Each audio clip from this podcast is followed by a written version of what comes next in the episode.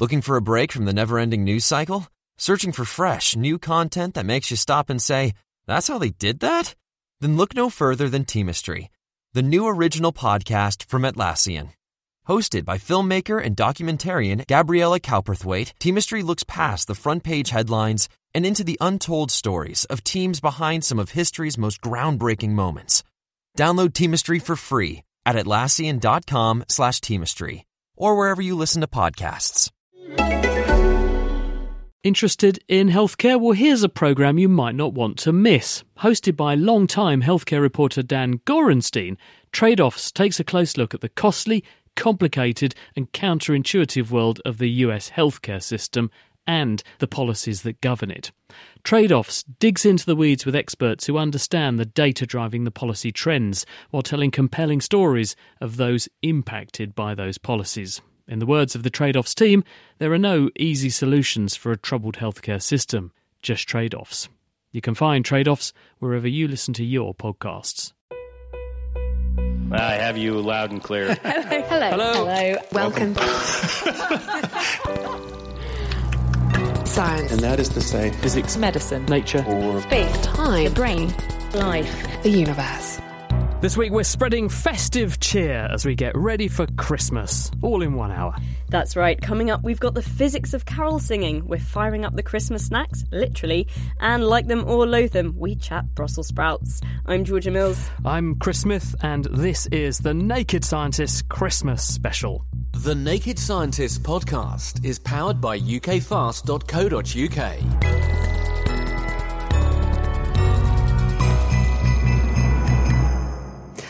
Now, here to help us to scoff some mince pies and to deck the halls are our Christmas guests. And Philippe Bujold is uh, a neuroscience PhD student at Cambridge University. He's going to be taking us through how our brains cope with Christmas. What's the best present you've ever had, Philippe?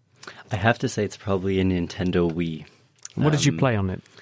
I don't remember. All I remember is that I hit myself really hard on one of the pieces of furniture in my house, and I couldn't walk for about two weeks. Oh, right. It's a great Christmas present then. It was great, but I loved it for that small moment before the injury, unfortunately. Hugh Hunt is an expert in engineering dynamics and vibration. He's at Cambridge University as well. So, Hugh, other end of the spectrum, worst present? worst present. Uh, well, I remember there was something that was under the Christmas tree that was full of water, and it leaked. It was a disaster. One of those things. Oh dear, that's a funny present to give someone know, for Christmas. think Well, was- mind you, are from Australia. It's- I know, some well, bits of that's- Australia a bit short of water, aren't they? So maybe But, that's that, but why. that's that's right. Things leak under the covers. David Hanke is uh, a researcher in plant development and ecology. He's going to be talking to us about the perfect Christmas tree and also Brussels sprouts later. So can you beat that, David, on the present list? For worst present, certainly, yes. I remember one year when everybody gave me bath salts uh, in the days when you used to be given bath salts. Are they trying to tell you They, something? I, I, this is what I worried about, yes. Sitting next to David, so clearly he solved the bath salts inspired problem, is Alex Farell, who's the founder of a company that helps you to choose the best ever Christmas present, we hope. So what's the best present you've ever received, Alex? Oh, I think the, a, a good present for me would be anything from a lie-in. You know, a cup of tea in bed would be pretty good. A few hours off. But actually, I'm, a, I'm, a, I'm an identical twin, so for the first few decades, any any gift that was just solely mine rather than shared would be up there as a, as the best present. So Well, Alex will reveal what her technology is later. Georgia. Well, we're very glad to have you all with us. So, the first thing we need to do for Christmas is put up our Christmas tree. Sadly, we've just got a plastic one, but there's nothing quite like a real Christmas tree. Although their needles do make a bit of a mess of the carpet. So, David, why do they drop their needles everywhere?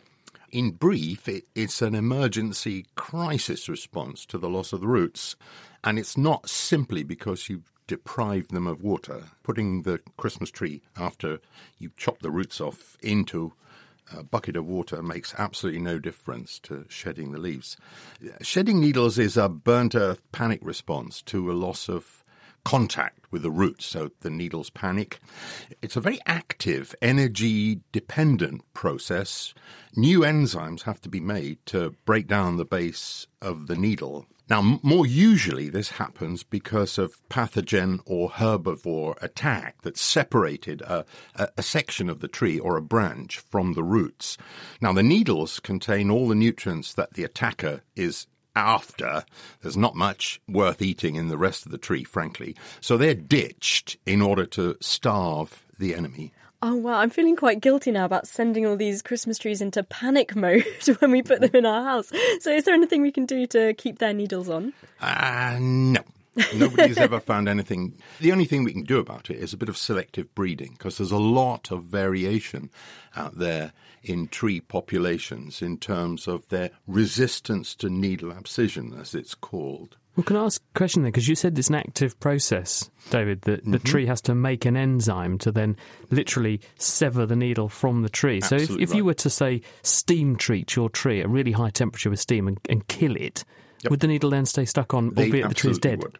They oh, well, there you go. That's the answer then. You just have to steam treat your tree. Yeah. You need a big steamer, but You need a big steamer, and the, the, the whole thing might start to smell after a relatively short period of time. I mean, I, I would just worry at what you do for. with a cooked Christmas tree. You You? know what happens to needles when you cook them? So you're saying that doesn't matter whether you water put the tree in water or not? Not, not, not, well, slightly.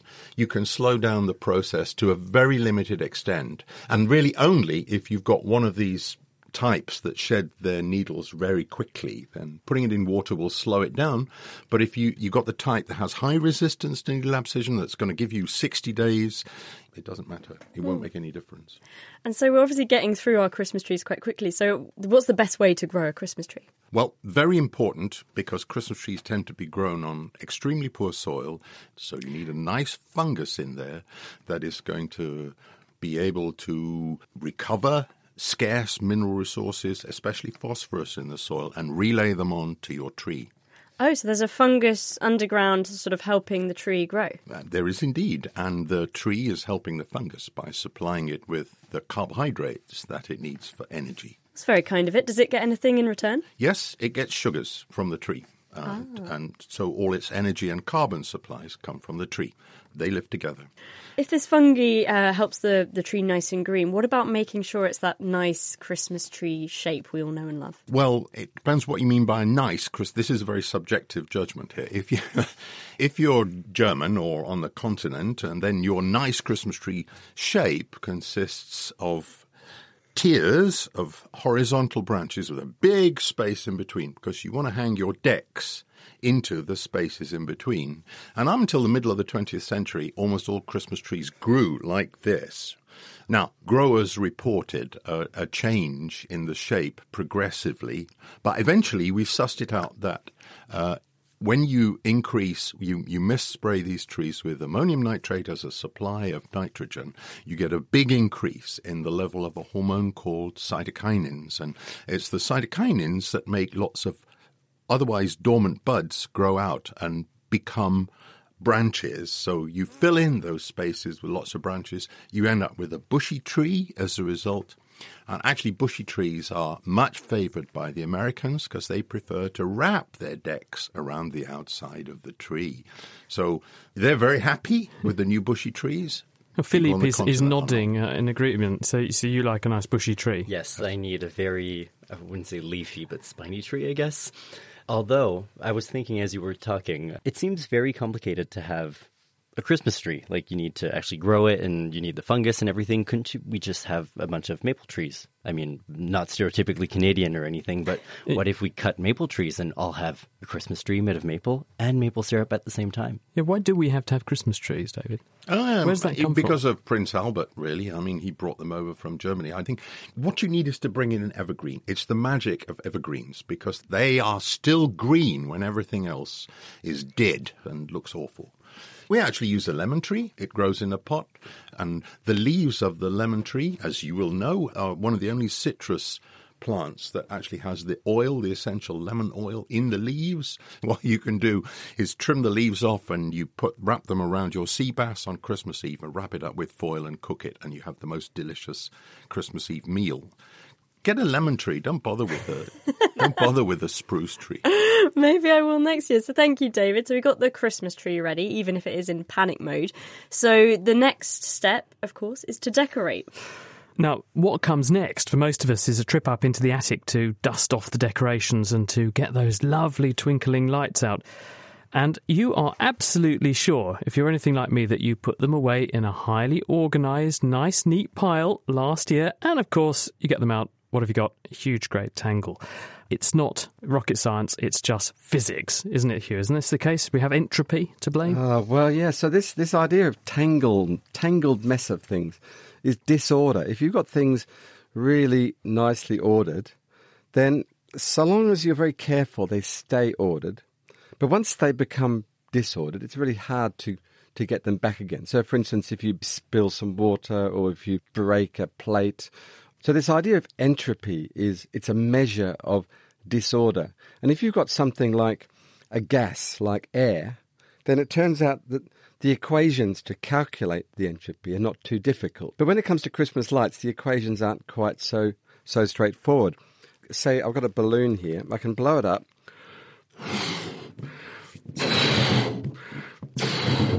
And the air is in that balloon. And if I'm very careful the way I let it out, I could get all the energy to come out carefully. Now, if I'm careful about it, I can I can get a lot of the energy back again. But if I blow up my balloon, and if I'm not so careful, I've just lost all the energy all in once. And what's happened is that it's a very disordered way of getting the air out of the balloon. So, can you explain to me what, why, what this has got to do with my Christmas lights? well, so what you've got to think about is that you've got to be careful, like with the balloon. If you want to get things back how they were to start with, it does take.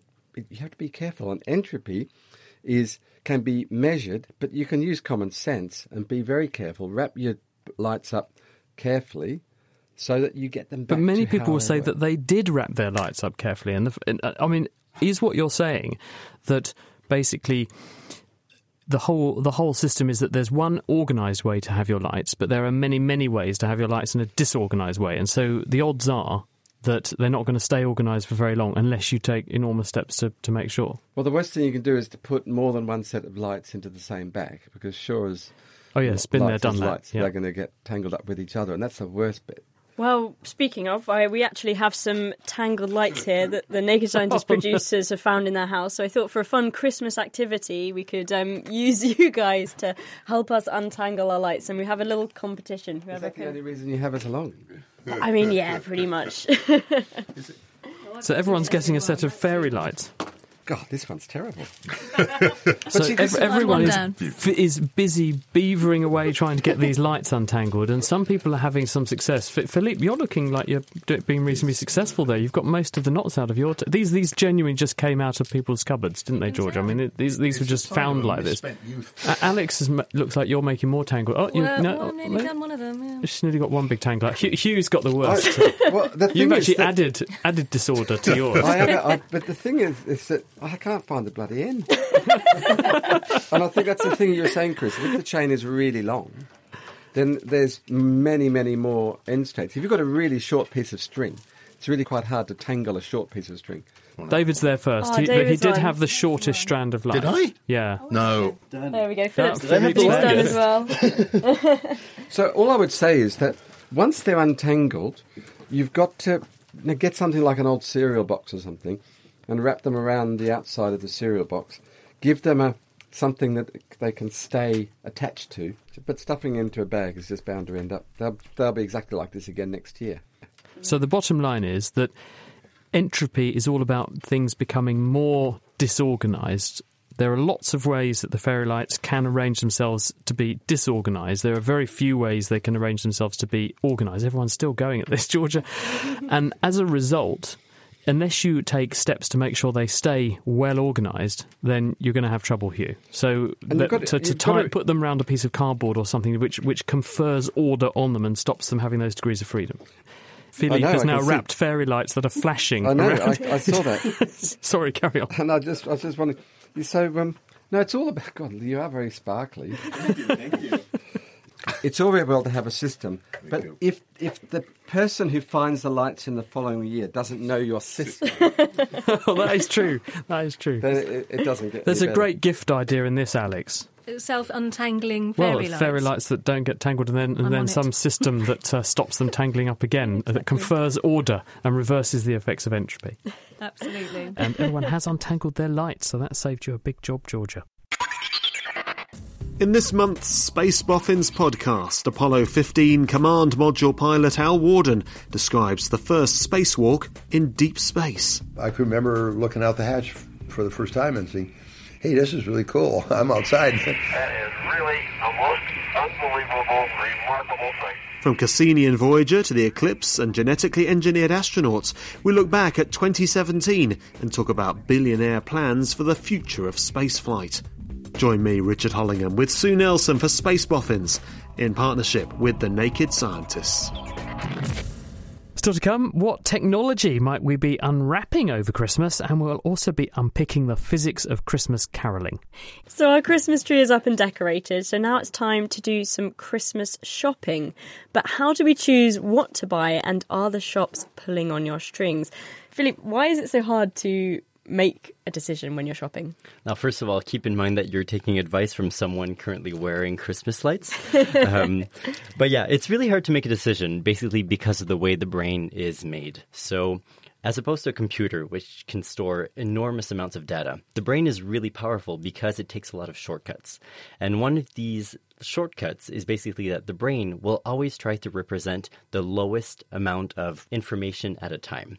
And the way it does that is by using references. And these references are always from memory. And that's a really efficient thing that the brain does because when it uses references, it only has to encode a tiny difference in value. And so our brain is really good at making these tiny choices, but the issue with making these choices then becomes as soon as you switch that reference, then your economic rationale breaks down. And I have a really good example for this and how you can make choices really difficult. Um, think about the cinema, for example. You can have, let's say, a small popcorn or a large popcorn. And let's say the small one is three pounds, the large one is seven. Most people in this case would go with the small popcorn because it's three pounds and you can probably buy two for the price of the large one. But if you reverse the context and add an extra choice, which makes it a lot more difficult, uh, you add a medium, and you say, let's say the medium is six pounds instead of the seven or the three that makes the seven pound large one a lot more appealing. So you've only added a decoy, which we call neuroscience, and all of a sudden you've switched people's preferences. So choices are really good, um, and you're very good at maximizing these choices in different contexts. But unfortunately, because we have so many choices in so many contexts, then we actually aren't that rational after all. I see, and I know the um, the Christmas shops sometimes exploit this. And you went Christmas shopping with fellow naked scientist Lewis Thompson earlier in the week. So let's hear how you guys got on. The brain isn't the best computer we can think of. What it tries to do is always simplify, simplify, simplify. So it's going to try and adapt its range when it codes values of the decisions we're trying to make. And it's going to try and adapt that around a central value that we build around our memories. So we call that a reference, for example. From this reference point, your brain is going to try and compute what is gains and what is losses. And so what the store is going to try and push on you is this idea that you're winning all the time. And it's going to set that from a reference. So if you have a reference that, let's say, a two pound pack of strawberries, um, what you can do from there is basically reduce the price and say it's on sale. So the person feels like they're winning because they're spending less money, they're keeping more money, and they're getting the strawberries in addition. If I see the wine is on sale, should we go and get some? You see, even when you know, you still fall for it. Let's go. So we're at the wine section now. There's quite a lot of choice though, and I don't know much about wine. How is my brain making this decision? There is a lot of choice in the grocery store at the moment, and uh, that is a big problem that people have also. And that's one of the situations where your brain is going to try to use the shortcuts um, that I was talking about earlier, where you try and build a reference with your memories, um, and you try to use different markers that you can use in decisions in the past to try and make the best out of your current choice. And so one of those examples would be price price for wine is a very, very big indicator because regardless of the quality of the wine, people will tend to associate a certain value just based on the price.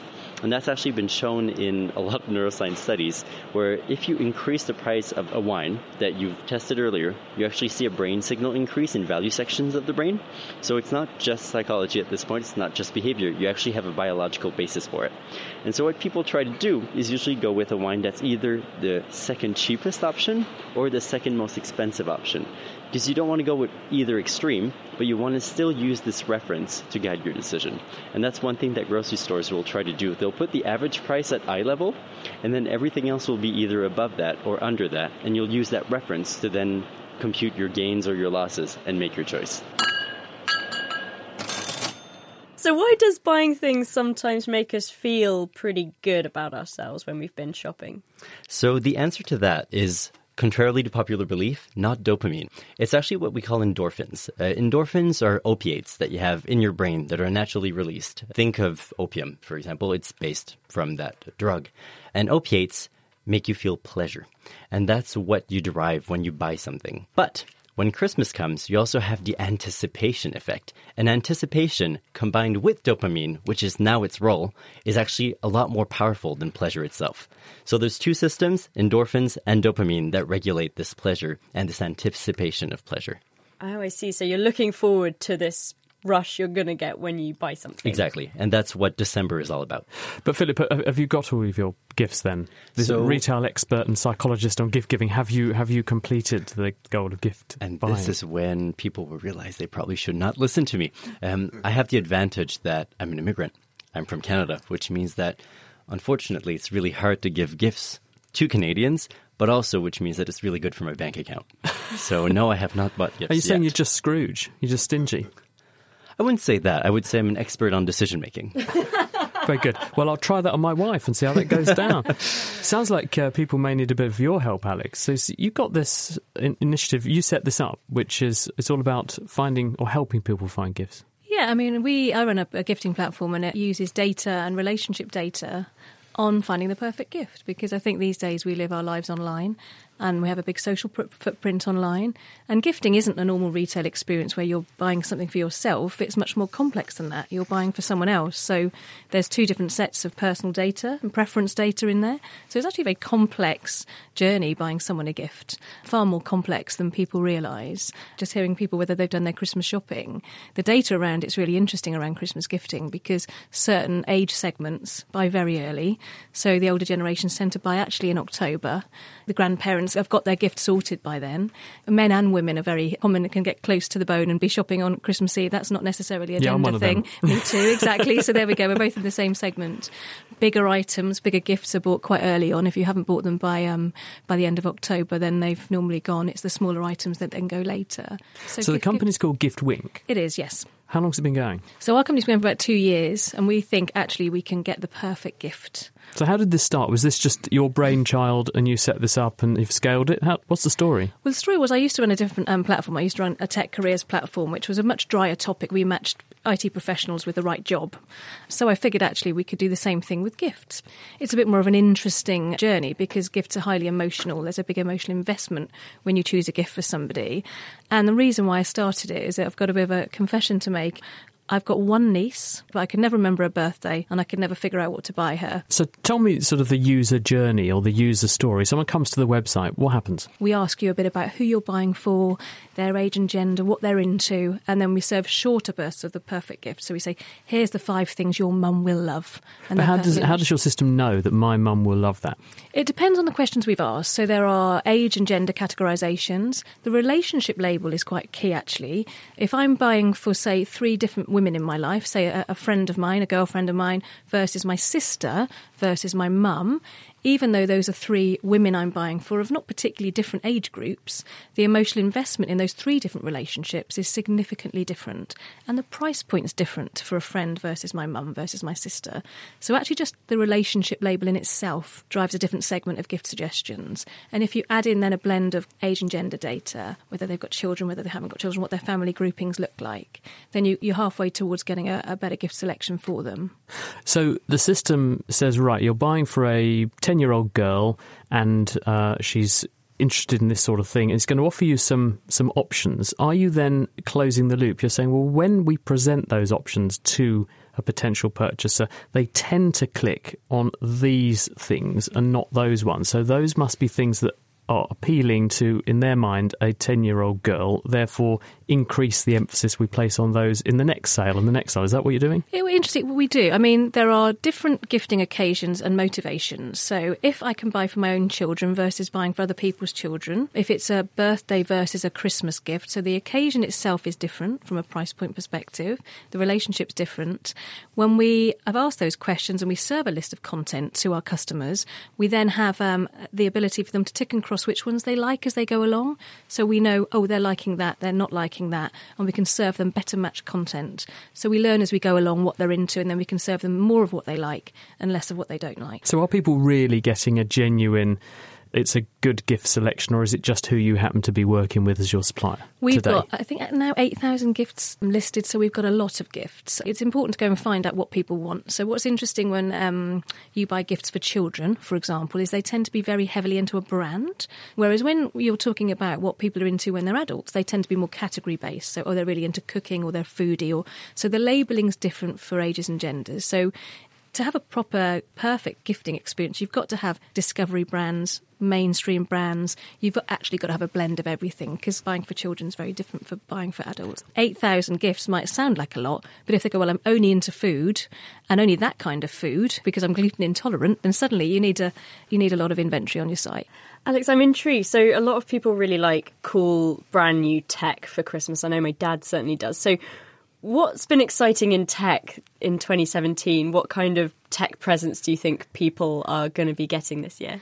Well, there's some really big branded things that are coming out. There's some new game consoles that are very clever, and there's there's all that kind of stuff. Virtual reality um, will play a big part in Christmas gifts this year, I think. You know, you've all seen the headsets, you know, they're getting better and better. So I think there'll be quite a lot of that going around. I've seen some very cool stuff, some drones that you can control with your hand gestures. It's very minority report. Oh, so wow. actually, as you move your hands, the drones move. I think that'll be something on everyone's list, list this year. Yeah, and one how can last- I get one of them? Is that on your website? uh, uh, that's not on our website yet. Actually, it's very will be high tech. Exactly. and one other thing, I was having a look at um, at what's really significantly innovative at the moment, and um, there's a guy who's very, very close to releasing uh, a car that actually turns into a plane. So you know that kind of you know Back to the Future moment. That's that's you know that's feasibly coming in the next twelve months. And is yeah. that going on your website? I don't think that's quite on there, and I'm not sure it would fit under the tree, but it's definitely one to keep an eye You're out supposed for. to say it's flying off the shelves. it's absolutely flying off the shelves. That one, a groan. Lovely. Thank you very much, Alex.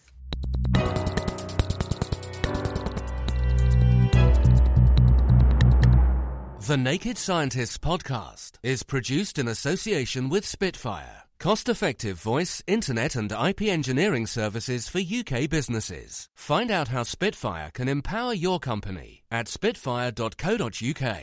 This is the Naked Scientist Christmas special. If you'd like to get in touch with the programme, you can find us on Twitter. It's at Naked Scientist, or you can drop us a line on chris at thenakedscientist.com. The Christmas tree is up, the presents have been bought, gifts decided on, and it's almost time for the big day itself. But whether you sing like a cherub or you screech like a cat, what is Christmas without a few carols? Now, if you hadn't guessed it, we have got a few more guests here with us in the studio. We'll hear more from them in a second. But first, Hugh, how does sound actually work? Well, uh, sound is all about vibrations in the air. So um, if you think of waves and water, or well, I've got a, a slinky spring here. I don't know whether you can you can hear this Mm, thing. I've got a giant um, one here as well to play with, well. yep. One end of the slinky spring is attached to a brick, as it happens, and I'm holding the other end on the table, and I'm wobbling the end backwards and forwards, and I'm getting a wave, and it's going at a sort of a speed like one. And just to explain for people at home what we're seeing, so at one end of this long table we're all sitting around, Hugh has a house brick, which he Yeah. has tied to his slinky spring. He has stretched the slinky spring two or three metres to the other end and is now shaking the other end, which he's holding, and it is making this wafting motion backwards and forwards in time with the metronome you've got beating on the desk. and it's and it's just one curve. But if I double the speed that I'm shaking the end of the slinky, so instead of one, one, one, one, two, one, two, one, two, Oh, that's interesting. So what we're now seeing is that there's a point roughly in the middle of the slinky which is now not moving, but you've got two little waves either side of it going That's up and right. down. So, we've got two waves where previously we had one. So you've doubled the frequency, the rate at which you're doing it, and you've now got twice as many waves. And, I've, and it's, a, it's called a standing wave. And now if I do three times, one, two, three, one, two, three, one, two, three, one, two, three, one, two, three. Yes, one, we've got three, three one, two, points three. along the slinky which are now not moving, and three little wavelets either side of those And then I, unmoving can- then I can do four. One, two, three, four. One, two, three, four. One, two, three, four. One, two, And it's called a standing wave because when I look at this, it looks like there is a wave standing still in, exactly. in space. so if you think of waves in, in water, you would you would see the wave moving along in the distance, but a standing wave doesn't appear to be moving at all. These are called harmonics. The first one was the fundamental, then the second harmonic, the third harmonic. So the fundamental is the, one, two, one, three, and that's just shaking very- backwards and right, forwards. the The second harmonic is twice double, as fast. Third harmonics three times, fourth harmonics four times. Now, if you think of the note on a piano, the note C, then an octave above it is another C, and that's the first harmonics, double the frequency. Right, so that second C is twice as many waves as the first C. That's right. And then the third harmonic is then the G above that. And then the fourth harmonic is then the C above that. And then the fifth is E. Then the sixth is G. Then the seventh is B flat. And I mean, what, what we can do with the choir is we can, we can sing them for you if you like. Ooh, let's do it.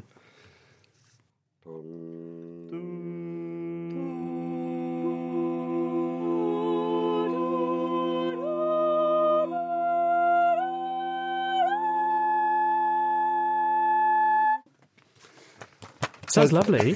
So there we go. So we went up to the 10th harmonic there.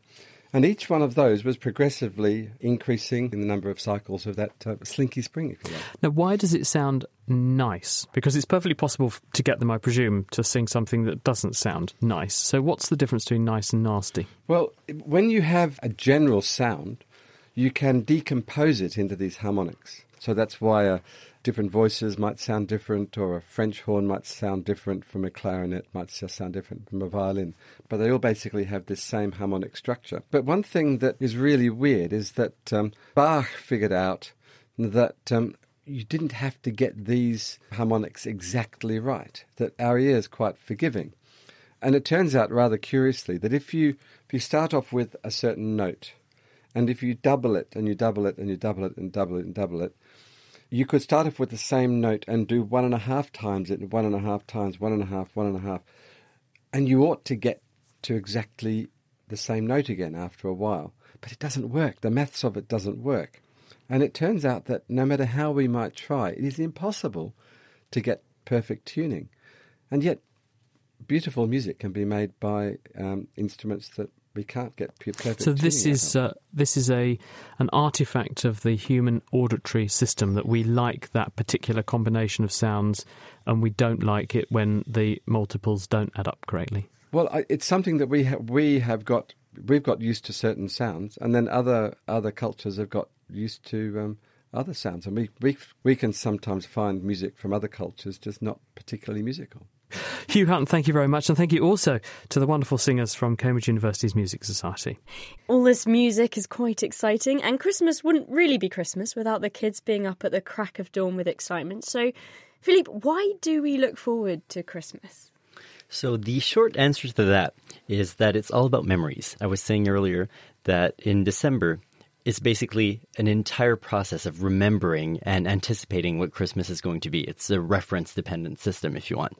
And the whole idea of Christmas is basically in your head. When you think about it, December is amazing. But then when comes Christmas Day itself, it's never as hyped up as what you've painted it to be. And I think that's be- the hangover, Philippe. That's partly to blame, isn't it? uh, after Christmas. Or Yeah. Do you not have that problem? I, I can't say I have, unfortunately, but everybody's looking at me oddly, so maybe I'm the only one. But um, the big principle you have to know about the brain is that cells that fire together wire together. And that means that basically every cell in your brain that fires at the same time at some point will be associated. It's a very simplistic way of looking at the brain, but that's a bit of how memories work. And so whenever you hear a choir singing, you'll think about your childhood memories. You'll think about the pleasure that gave you. And all of these circuits are actually firing. And that's what Christmas is. You're remembering all these things. And you're anticipating it, which means that dopamine is firing. And dopamine is actually very exciting. And what happens is that children have an amazing dopamine response. And this dopamine response is actually uncontrollable by the rest of the brain that's developing. So children look crazy at Christmas and they are actually going crazy because they just can't contain this dopamine. So it's not just the E numbers. It's not the just the numbers. No, it's really your children are going nuts. I do remember driving my parents nuts because I'd wake up at about 4 a.m. on Christmas and, like, is it ready to start the day yet? So, why does this make it hard to sleep? Why do people sort of wake up really early with excitement? Yeah, so dopamine's main effect, like I was saying, is anticipation. Uh, you're predicting a reward, and then you're going to get a tiny prediction error, which is basically going to correct your prediction via this dopamine signal. And this influences your attention. It's going to wake up your brain to make sure that you're planning and predicting as best as you could. So it's always going to tone down the sleepy parts of your brain if you want. And then, especially for children, they have to infer everything that's going to happen, whereas we have the advantage of having lived before and having memories that we can use to compute this prediction. So children actually need to use their dopamine and a crazy amount of attention, which wakes up their brain. So that's probably why you were awake at 4 a.m. in the morning. Not anymore. 4 p.m. now, I think I get up. and so, when we're sort of excited for Christmas, it's also quite can be quite a stressful day, I suppose. So, what's going in our brain with that as well? So anticipation is great, but unfortunately, something that happens, like you said, is stress. And stress is caused by, well, it's caused. A result of it is going to be the release of adrenaline, of cortisol, and that happens when we're meeting family, that happens when we have to think about gifts, and that's actually a really big stressor, and it's going to stop you from sleeping, and it's also toning your ability to recall and your memories a bit lower also. So the stress is going to be a big issue for those people that are trying to buy all their gifts at the same time, that are going to try and remember all of their family names. Especially if the mother-in-law is coming over. That'll be a big, Especially if big driver for cortisol stress hormone release. yes. So, get your presents in advance. Don't forget your mother in law's name. Any other tips for avoiding stress at Christmas? Yes, if you can make a list of the things you have to do, that way you don't have to remember them because we can only remember at one time about six to seven things that we can process actively. So try to make a list of it. That way you can remember or use a service that finds gifts for you. So, make a list and check it twice. Of course, Philippe, thank you. Well, now for the big event, and that's the food. The turkey's been cooking for hours, someone's already pinched a few of your pigs in blankets, and yet somehow you've still got room to scoff down a few festive treats. Well, Izzy Clark went off to the Department of Chemistry at Cambridge University to meet Chris Brackstone to explore how food gives us energy. And I have to warn you, a few gingerbread men and some jelly babies did get harmed making this programme. Okay, so we've got a large test tube that's got potassium chlorate in it, which us a source of oxygen, and a large burner underneath to make it molten and boil. That's going to give us our heat source and our oxygen, and our poor little jelly baby is going to give us our sugar.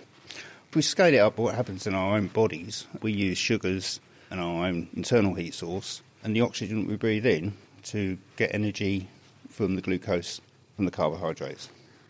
Turns out, when you drop a jelly baby into molten potassium chlorate, a rather violent reaction kicks off. Oh my goodness. I mean, there's nothing left of it. No. so it started off with a slow burner, and then all of a sudden it got this amazing purple light. This isn't exactly what's going on inside our body, is it? Because we don't sort of all burst into flames when we have a jelly baby. We don't, no, but we do get a certain amount of energy from the sugar, and uh, there's a whole process going on. We're like a little chemical factory.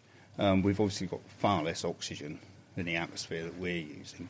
We're a lot cooler, and we our cells need to slow the whole process down anyway. Um, so there's various biological processes going on that slows that whole process down and lets the energy release more slowly. So the processes going on in our body to release energy are a lot slower. And this exploding jelly baby showed me just how much energy is in these sweeties, even if, thankfully, we don't go up in flames. So, which Christmas calorific snack releases its energy in the most spectacular manner? We lined up the treats and put it to the test. First up were some gingerbread men, and for this demo, Chris had prepared some liquid oxygen to speed up that burning process. I'm going to pour that over the gingerbread man. And are you ready? I'm ready. Let's see how this goes then.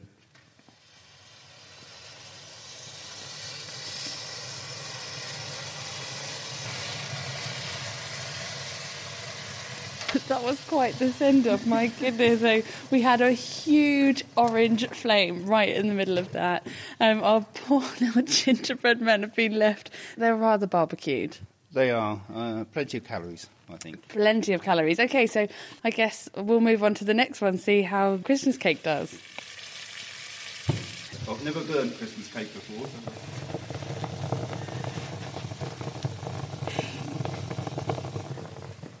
So. So it's not as an intense flame as the gingerbread men. It was more of a, a slow burner right round the edges, and it seems to me that it's just the icing, re- the really sugary icing and marzipan that is really taking up in this flame. Indeed, uh, definitely does, doesn't it? So the gingerbread men are still in the lead at this rate. Let's try our third and final test the well loved mince pie. Oh, and they're off. Oh my goodness. Got little bits of pastry flying off in different corners, the flames going, and sort of lots of different blues and greens and yellows and oranges. And those mince pies have been absolutely incinerated. Why was that flame so much bigger than the other two that we saw? Most of the moisture's gone out of them, so it is pretty much just pastry and well, whatever filling was in there. To start Was with. in there, certainly in not there. there. to. There's not much left, is there? They're very reminiscent of the last time I tried to bake anything else to me. Note to self, don't let Izzy eat near your kitchen. So, Alex, can tech save the day in the kitchen when you're trying to prepare your Christmas dinner in a hurry? Well, I saw two really cute new bits of tech recently that I think would make um, your Christmas day a bit easier. The first was an intelligent cocktail making piece of kit that makes your favourite cocktail That's in, me. in under five seconds. Oh, no, I'm not that quick. Exactly. So that's the first bit I thought was really, really cute. And the second bit, I know this is just for fun, was a butter knife that uses your body temperature to cut the butter if it's cold straight from the fridge, which I just thought was genius. So, this is a knife at room temperature and it cuts butter out the fridge. I mean, what's. It what, uses that- your body temperature to cut the butter straight from the fridge. it's something That sounds like money for old rope. I don't know. It's like you hold a knife and warm it up and cut butter with it. It's probably one of those things that you get and you think, I don't know how I lived I without bet, I bet you owned one of those lock de-icers that you got for Christmas, which you, you sort of slide that thing out and this long prong comes out and you put it in your lock in your car to de-ice your lock on a cold day. I Did you have haven't, one of I haven't got one of those, but if I was going to prioritise one of the two, I think I'd go for the cocktail Uh. I owned one. I never used it. You I've did been buy dying one, for there a cold enough day when the lock froze on my car. I could actually use it. Hugh? So presumably that butter knife, it must be a, a really good metal with a really good thermal conductivity, like silver. So maybe that explains that in the old days butter knives were made of silver. Oh, there we go. Was it made of silver? I- I'll have to look that up. I'm sure it wasn't because it didn't look like it cost the earth, so I'm assuming it wasn't made of silver. But, Well, maybe it's made of something like sort of uranium or plutonium, so it's producing Oh, heat. highly Yeah. likely, Hugh. yeah, worrying. Moving on, we now get to the most controversial part of any Christmas dinner, and that's Brussels sprouts. So, David, what are Brussels sprouts and why do they look so weird, firstly? Well, Brussels sprouts are the dormant, swollen side buds along the stem of a relative of the cabbage. But because they're an overwintering structure, they're completely dormant. And that's neat because it means that after we pick them, they're going to stay in a kind of pristine state because they're, they're not metabolizing. They're not going to go downhill. They were achieved as a result of selective breeding. Normally, of course, the wild cabbage overwinters uh, because the terminal shoot turns into this big bud, single bud, like our cultivated cabbages are larger versions of these. But if you're a breeder, you can transform the plant. It just so happens that the Brussels sprout has this long stem, and then that astonishing helical arrangement of the little green buttons with the spiraling leaf stalk stuck out there makes the field of Brussels sprouts look like a kind of alien landscape. I mean, they they, they are remarkable things. You said that they were the product of selective breeding. So when do you think was the first Christmas at which we saw Brussels sprouts on the table then? Oh my goodness. Um, well, t- there is a kind of Roman, uh, a rumor that the Romans had them. The first written down in a 16th century document, and then there's records of them for sale in early medieval times in, in the Low Countries, in around Brussels. I mean, in fact, which is why we Funnily call them enough, Brussels yeah. sprouts. So, but they, no, they they go back. They go back a long way. I personally am not a fan of the Brussels not a fan of the sprout, Brussels but I know many people are. So why are they so controversial? Why do so many people love them and so many people hate them? Well, the difference has to do with your genes, with your genetic makeup. So, sprouts contain uh, an isothiocyanate. These are very nasty chemicals, which is called sulforaphane. And sulforaphane is got an extra sulfur in it, and it's the reason why if you overcook sprouts, you get that smell of rotten eggs because the sulfur is is released in a reduced form. Some people have the gene that encodes uh, a receptor, a sensor that interacts with sulforaphane and gives you the bitter taste. And other people are missing that gene, and so they don't taste it. I see. So whether you like sprouts or not, it's all in your DNA. Thanks very much, David. Now, as most people know, Brussels sprouts can also have an unfortunate effect on the human digestive tract. Sarah Castor Perry. Every Christmas, one vegetable divides opinion Brussels sprouts. Some of us love them, some of us hate them, but eating them can have some embarrassing consequences. But what actually is flatulence? Well, some of it is caused by swallowed air. Some of this swallowed air comes back up again as a burp. But any that doesn't can pass through the digestive tract and emerge again at the other end in the usual tuneful fashion. But most of the gas that ends up as flatulence is actually formed fresh inside our intestines by the colonies of bacteria that live there as a normal part of their microbial metabolism. They pump out variable volumes of nitrogen, methane, carbon dioxide, and hydrogen. These are thankfully all odourless and largely harmless gases, although hydrogen and methane are quite combustible, as some party pranksters armed with a lighter and a convenient episode of wind will attest to. Mm-hmm. Unfortunately, some of the other gaseous products of bacterial digestion are much less easy on the olfactory system. Hydrogen sulfide reeks of rotten eggs, and methyl mercaptan, which stinks of mouldy cabbages, is the same stuff that's deployed by skunks as part of their repellent arsenal. But why are some foods far more fartogenic than others? As a rule, foods that trigger flatulence are those that can't be completely broken down in the stomach or small intestine. This means that partially digested foodstuffs then make their way into the colon, where they can feed a large bowel bacterial banquet with predictable odoriferous effects. And this is where the sprouts come in.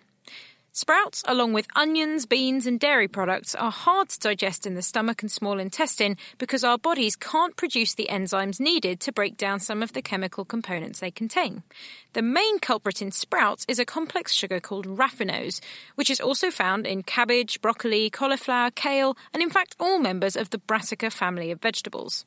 Raffinose is broken down by an enzyme called alpha galactosidase, but as we don't make this enzyme in our guts, the raffinose, together with other complex sugars, arrive in the large intestine. Some of the bowel bacteria are armed with the necessary chemical knives and forks to break these sugars down, but in the process they churn out hydrogen, methane, and carbon dioxide. So that's why sprouts make you produce gas, but why the particularly pungent smell that you often get as an unwelcome addition to the Christmas table? Well, one thing that all brassicas also have in common is that they're full of sulfur containing defensive chemicals. They're there to deter animals from feeding on their leaves and are also what cause the strong and sometimes bitter flavours of these vegetables that put some people off eating them altogether. And it's these sulfur containing chemicals that the bacteria turn into hydrogen sulfide and methyl mercaptan. Added in small amounts to the bulky sugar fueled fart gas already being produced, these gases are offenders that can clear a room in seconds. but is there a way of solving the problem? Unfortunately, some people are just more prone to producing their own airborne toxic events owing to the unique community of bacteria with which they're colonised. Some guts are just more fart friendly, you could say. And if this is the case for you, then perhaps Buck Weimer of Pueblo, Colorado can help. He won an Ig Nobel Prize in 2001 for his invention of underwear that contains a removable filter to help soak up any nasty niffs. For those who don't like the sound of charcoal stuffed pants, there are some enzyme containing dietary supplements that can help break down the complex sugars, reducing the personal fart risk. But fart experts agree there is no surefire way to prevent those Brussels sprouts sounding a bum note on Boxing Day. Mm-hmm. Merry Christmas. Sarah Castor Perry. Well, moving swiftly on, that's the food covered, but what about ending the exhausting day with a little tipple? A lot of us certainly are doing this, and Britain's in fact bought a record breaking 47 million bottles of gin this year. And gin derives its flavour from juniper berries. Izzy Clark enthusiastically volunteered to visit master distiller Will Lowe at the Cambridge Distillery to see how to make gin. This is a process whereby the flavouring is achieved by redistillation. So instead of just filling up a vat, you fill up a still, uh, which is a large pot, if you will. Fill that up with ethanol and water, and then you put juniper into that pot and you boil it. Then on top of the pot, you have this sort of swan's neck shaped tube where the vapour path will follow, then forces it through a condenser, which is very cold, brings that vapour back into a liquid. The liquid is predominantly juniper flavoured. All of the flavour has got into the liquid through distillation, so you can call that a London dry gin. Now, we're standing here right in front of the lab at the Cambridge Distillery. It's quite an exciting, almost mad scientist lab. We've got these lovely bulbous glasses, one's filled with, those look like rose petals that are just spinning around. So something tells me the usual process is not exactly what's going on here. That's right. So we use a process called vacuum distillation. And very simply put, at lower atmospheric pressures, you also lower the boiling points of liquids. So famously, if you were to scale Mount Everest, you'd be 8,848 meters above sea level, and water there would boil at just 69 degrees Celsius instead of 100. That's a long way to go to prove a point. So we use very small vessels in which we can control the atmospheric pressure by using vacuum pumps and digital vacuum gauges. So we can control the pressure and therefore boiling point to within one thousandth of, uh, of a bar of pressure. And what that means is that we can find the ideal temperature and pressure for every individual botanical. So as you rightly say, we've got rose petals there. The normal boiling point for ethanol is 78 degrees, just above 78.3. And if you take rose petal and cook it at that temperature, you just destroy the flavour. So instead, what we do is bring the temperature right down by bringing the atmospheric pressure right down, giving us this beautiful fresh flavour that would be unachievable using traditional methods. So, how many gins overall are you making here? 1,236 at the moment. And I know that sounds like a lot, but part of what makes us completely unique is that we are the world's first gin tailor. So, if you wanted your own gin, this is the place you come to have that become a reality. Do you want to taste it right here? I mean, yes. Now, we didn't quite have time to make a gin specifically devoted to the naked scientists. And I'm not quite sure I want to know what that would taste like. But Will did show me one of the most unusual gins at the distillery anti gin. There are some species of ants that have a very definite citrusy flavour to them. Every gin has some kind of citrus quality within it. It's what makes gin so refreshing. The idea was to try and create a gin, but where we don't use any citrus whatsoever and replace the entire citrus ingredient with ants. The ant that we're using here is Formica rufa, and it is that formica that gives its name to formic acid. So, formic acid, when it was first isolated, was isolated through the distillation of ants. This is about 400 years ago. So, we're not the first people to distill ants, but certainly we're the first people to do it uh, with a view of making gin. So, what we start with is ants and ethanol. And this is what it looks like. Will has just brought over a really large bulbous vases with a nice tap at the bottom and lots of ants floating around inside it. So these aren't the sort of ants you'd find in your back garden. They they're a bit bigger, aren't they? This is the red wood ant, and the way that these guys defend themselves and indeed communicate is to spray formic acid. If you imagine the ants that you would find in your backyard and multiply it by about three or four, then that gives you an idea of the scale that we're operating on. So what we want to do is to capture that. If you try and effectively scare these guys, they'll start biting. And not only is that painful for you, and it is painful, but it also means that they're getting rid of the formic acid that we want to keep. You sound like you're speaking from experience From- with that pain. Yeah, from very itchy, bitter experience. Yeah, I call them happy ants. So we take them in from the wild; they're not farmed, and we collect them whilst they're on their sort of migratory path, and then we put them directly from forest floor straight into high strength ethanol, which means an absolutely instant knockout for them. So we isolate the ant and the formic acid in that way, and then we bring that alcohol back up here to Cambridge for distillation. Right. Okay. So are we going to try some now? I think that would be absolutely appropriate. Yeah. Gosh, That's really nice. And straight away, I've got that that kick on the front of my tongue. It is quite zesty, and it's really staying on the sides of my tongue. Mm. It has this kind of tingly, persistent Yeah. quality that I remember tasting with someone uh, once, and he said it's, it's almost like he could feel the ants dancing on his tongue. Yeah, it is. It's really the tingly is exactly the way to describe it. And the ant is really the headline here.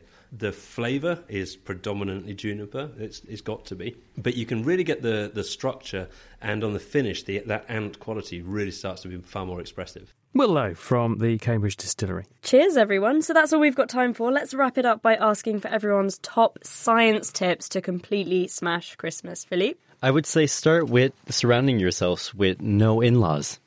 that's Very scientific there. Hugh? Well, uh, when you're making a mulled wine, do it in the microwave and do it glass by glass and work out exactly how long you need to heat up the glass so that you don't boil off any of the alcohol. How much do you boil off? Well, hopefully none. but uh, normally, if you, if and you do well, it and if you do happen to boil off some of the alcohol, then just have a bottle of whiskey at hand just to top it up. Alex? I would say always remember you're going to have some unexpected guest and completely avoid the shame of, of being empty handed and have a little extra gift tucked away somewhere just in case. Maybe a little cocktail ma- maker for them. Exactly. Failing that, get, get a five second cocktail down you, exactly. David? The, the best way to get really crisp roasties is to use rapeseed oil because you can cook it at high temperatures. You can take the oven up to right up to 200 instead of 180. You will get really, really crisp outsides and melting insides. This is my top tip. It's making me hungry at the thought. Thank you very much, everyone, for uh, being on our programme. You heard there David Hanke and before him Hugh Hunt, Philippe Bujold, Alex Farell, Sarah Castor Perry, Will Lowe, Chris Braxton. Thank you to Izzy Clark and Lewis Thompson for putting the programme together, Georgia for helping to present it, and thank you at home for listening to us and supporting us. We'll be back next week with a look at 2017's best moments and do also join us in 2018. Have a lovely Christmas. Jesus laid down his sweet head. The Naked Scientist comes to you from Cambridge University and is supported by the STFC, the EPSRC, and Rolls Royce. I'm Chris Smith, and singing us out, it's the Cambridge University Music Society. Jesus asleep on the hay.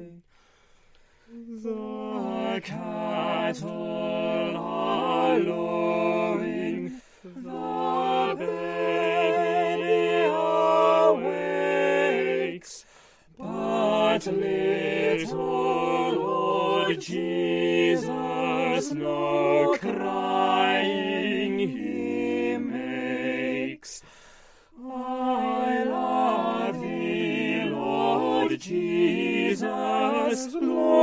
down from the sky and stay by my side until morning is. Felipe Navidad, da da da dum dum. Felipe Navidad, da da da dum dum. Felipe Navidad, prospero año y felicidad. Du du du dum du dum. O Tannenbaum, o Tannenbaum, wie grün sind deine Blätter. O Tannenbaum, o Tannenbaum, wie grün sind deine Blätter. Du grünst nicht nur zur Sommerzeit, nein auch im Winter, wenn es schneit. O Tannenbaum, o Tannenbaum, wie grün sind deine Blätter.